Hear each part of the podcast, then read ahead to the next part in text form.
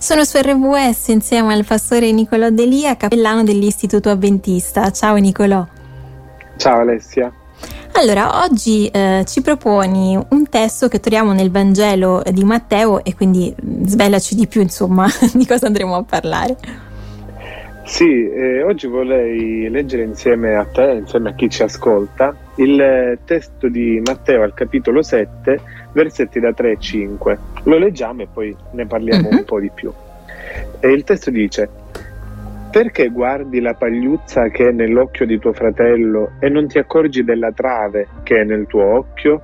Ovvero, come puoi dire a tuo fratello lascia che ti tolga dall'occhio la pagliuzza ed ecco c'è una trave nel tuo occhio? Ipocrita, togli prima dal tuo occhio la trave e poi ci vedrai bene per togliere la pagliuzza dall'occhio di tuo fratello. Ecco, il testo, ehm, ovviamente l'immagine che ci presenta questo testo è molto chiara. Eh, si parla di giudicare, o meglio del non giudicare uh-huh. l'altro, infatti i due versetti precedenti ritornano eh, molte volte su questo concetto di non giudicare, non giudicate uh-huh. e così via.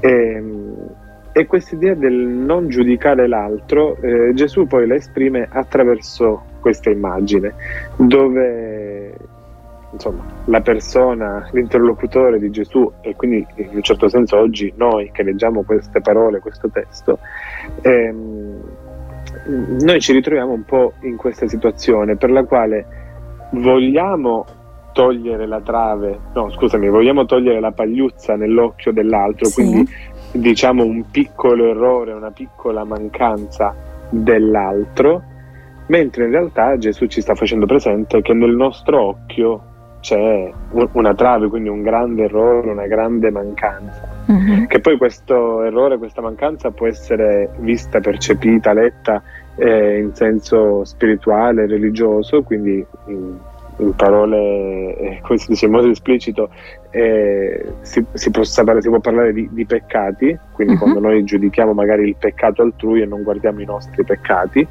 ma ecco, si può intendere questa immagine anche in senso morale un po' più ampio, quindi non necessariamente eh, in senso religioso, ma eh, semplicemente in, così in modo più ampio ciò che è sbagliato, ciò che è giusto e l'idea è questa, no? che mh, mm, siamo portati, siamo sempre portati a notare, a sottolineare, ad evidenziare l'errore dell'altro e non notiamo il nostro. Mm-hmm. Quindi non ci analizziamo poi, abbastanza, insomma.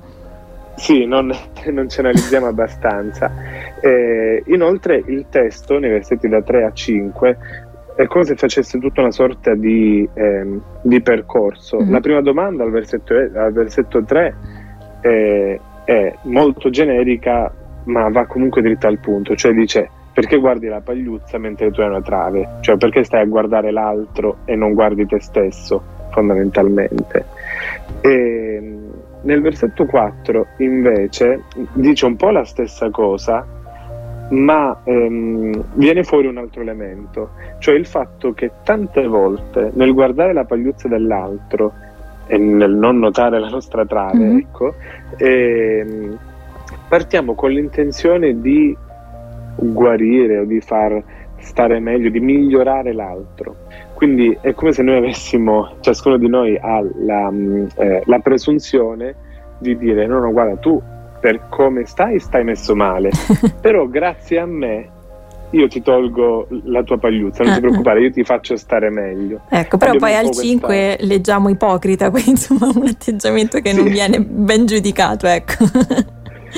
Esatto, questo atteggiamento non viene ben giudicato, infatti chi fa questo viene considerato un ipocrita, mm-hmm. però ciò non significa che non siamo chiamati a come dire, correggerci a vicenda, ad aiutare, a supportarci a vicenda, quindi a migliorare insieme. Certo. Eh, ciò che è considerato ipocrita è l'idea del non prendersi prima cura di, se, se stessi. stessi. Ecco, perché insomma punto... anche noi abbiamo bisogno anche del nostro aiuto prima di tutto, no? cioè di analizzarci e, e, muoverci poi verso un miglioramento, no? se capiamo che qualcosa non va. Quindi insomma importante entrambe le cose a questo punto, Nicolò, mm, vedere, insomma, aiutare gli altri e aiutare anche noi stessi. Esattamente, l'invito che poi fa infine questo testo è proprio questo, cioè ehm, liberarci noi dei nostri errori e delle nostre mancanze, quindi pri- prima percorrere noi questo percorso di miglioramento affinché possiamo essere veramente in grado di aiutare l'altro certo. e non soltanto a scopo di, di giudicarlo e basta. Certo quindi appunto che sia un aiuto e non un giudizio. Allora tra poco rifletteremo ancora su questo testo, sempre insieme al pastore Nicolò Delia, cappellano dell'Istituto Adventista. Sono qui su RVS insieme al pastore Nicolò Delia, cappellano dell'Istituto Adventista, stiamo commentando alcuni versetti eh, del capitolo 7 del Vangelo di Matteo, sono i versetti da 3 a 5 che dicono così: Perché guardi la pagliuzza che è nell'occhio di tuo fratello mentre non scorgi la trave che è nell'occhio tuo?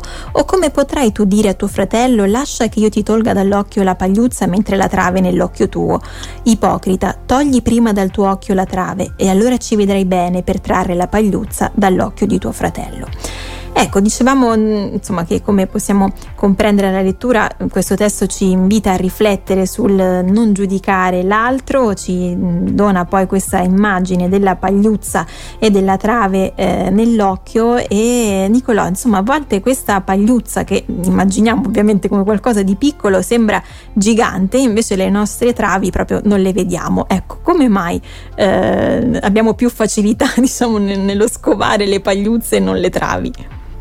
Ma ehm, mi sono fatto la stessa domanda e la risposta che in questo momento riesco a darmi è questa, cioè il fatto che noi quando osserviamo la nostra storia, la storia della nostra vita, uh-huh. in automatico eh, pensiamo di essere no, eh, il personaggio principale, il supereroe, il principe azzurro, la principessa, non pensiamo mai a noi stessi come, tra virgolette, l'antagonista della storia.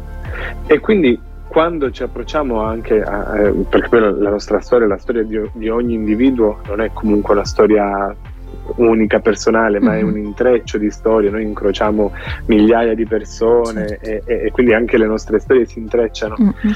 E nelle, nella nostra relazione con l'altro ci percepiamo sempre il protagonista, quello bravo, quello buono della situazione. E quindi è sempre l'altro che fondamentalmente sbaglia nel modo sempre in cui noi ci raccontiamo la nostra storia. E, ecco, l'idea di un'autoanalisi, quello di cui parlavamo prima, cioè guardare un attimino se stessi, analizzarsi e, e scoprire scioccarci magari, rimanere scioccati della, delle nostre travi, eh, de, de, delle nostre mancanze, dei nostri problemi. Sì quello eh, forse da, da, un lato ci fa paura perché andrebbe a cadere questo, questo mito, però è necessario. Quindi sì, direi questo che mh, mm, eh, è proprio un modo che abbiamo di percepirci, di raccontarci, di raccontare eh, la storia della nostra vita, eh, per il quale ci poniamo sempre dal punto di vista del diciamolo così, per temi generali, e ci, ci, poniamo dal, dal, punto di vista del bene. Noi siamo sempre nella ragione, gli altri hanno sempre torto. torto. Ecco e, Nicola, e in, quindi... questo, in, questo, processo di autoanalisi no? eh, ci aiuta anche la Bibbia, cioè ci può aiutare a vederci meglio dentro? Quello sicuramente, è, è proprio... Mh, uno studio della Bibbia, una lettura della Bibbia ci aiuta secondo me anche in due modi, nel senso che la Bibbia da un lato ci fornisce dei principi morali, delle, eh, delle linee guida che se siamo un po' sinceri con noi stessi, eh, volta per volta che le andiamo leggendo e scoprendo, possiamo chiederci: ma io sto rispecchiando questa cosa, come vivo da questo punto di vista? Uh-huh. E quindi in quel senso, appunto, vivere eh, un'autoanalisi nel vero senso della parola. Dall'altro lato, la Bibbia ci presenta anche tante storie umane dove eh, i protagonisti, i personaggi non sempre hanno ragione, cioè proprio perché sono umani, tante volte sbagliano, tante altre volte invece sono proprio dei modelli da seguire mm-hmm. e la Bibbia è abbastanza chiara su questo, cioè quando un personaggio biblico fa qualcosa che non va, la Bibbia lo sottolinea all'inizio del, della storia, alla fine della storia, in mezzo alla storia, ce lo fa capire. Sì, ce lo dice insomma. E quindi tante volte anche paragonandoci un uh-huh. po' a queste storie, certo sempre facendo un po' un discorso di contestualizzazione, eccetera, certo. eccetera, però ehm, anche questo ragionamento ci può aiutare a capire un po' in che posizione ci troviamo e a disfarci di tutte queste travi che abbiamo nei nostri occhi. Ecco, quindi insomma il fatto di, di, sapere, di vedere che nella Bibbia poi ci sono storie di uomini e donne imperfetti, ecco, come, come sicuramente ci incoraggia Nicolò no? ad andare eh, avanti, però ecco in Dio poi troviamo quell'aiuto necessario per scoprire le travi anche poi per, per cambiare quello che c'è da cambiare. Chiaro, sì, c'è, c'è, speranza anche per noi, possiamo dirla così, possiamo metterla in questi termini, c'è speranza per tutti e, e sì, alla fine, in fin dei conti, il Signore vuole che noi ci liberiamo dei nostri problemi e vuole anche utilizzarci come, mh, come strumento d'aiuto per l'altro. Mm-hmm. Ripeto, il versetto 5 questo lo, lo, dice in modo molto chiaro, noi siamo chiamati a indicare e, e a far notare le pagliuzze mm-hmm. negli occhi degli altri. Sì ma dopo aver fatto un lavoro di eh, crescita nostro personale eh, che ci permette di farlo in modo appunto certo. positivo e che ci permette di, di, aiutare proprio l'altro. Ecco, quindi dobbiamo metterci al lavoro in, in, due direzioni ecco, differenti che poi sicuramente ci portano in un unico luogo che è quello del, del benessere, ecco, che Dio poi vuole donare a ciascuno di noi, quindi quella cosa che proviamo quando no, miglioriamo e quando insomma sentiamo che davvero ci stiamo muovendo nella giusta direzione. Grazie al pastore Nicolo Delia, cappellano dell'Istituto Adventista, per questa riflessione stimolante di oggi. Alla prossima Nicolò. Grazie a te Alessia, alla prossima.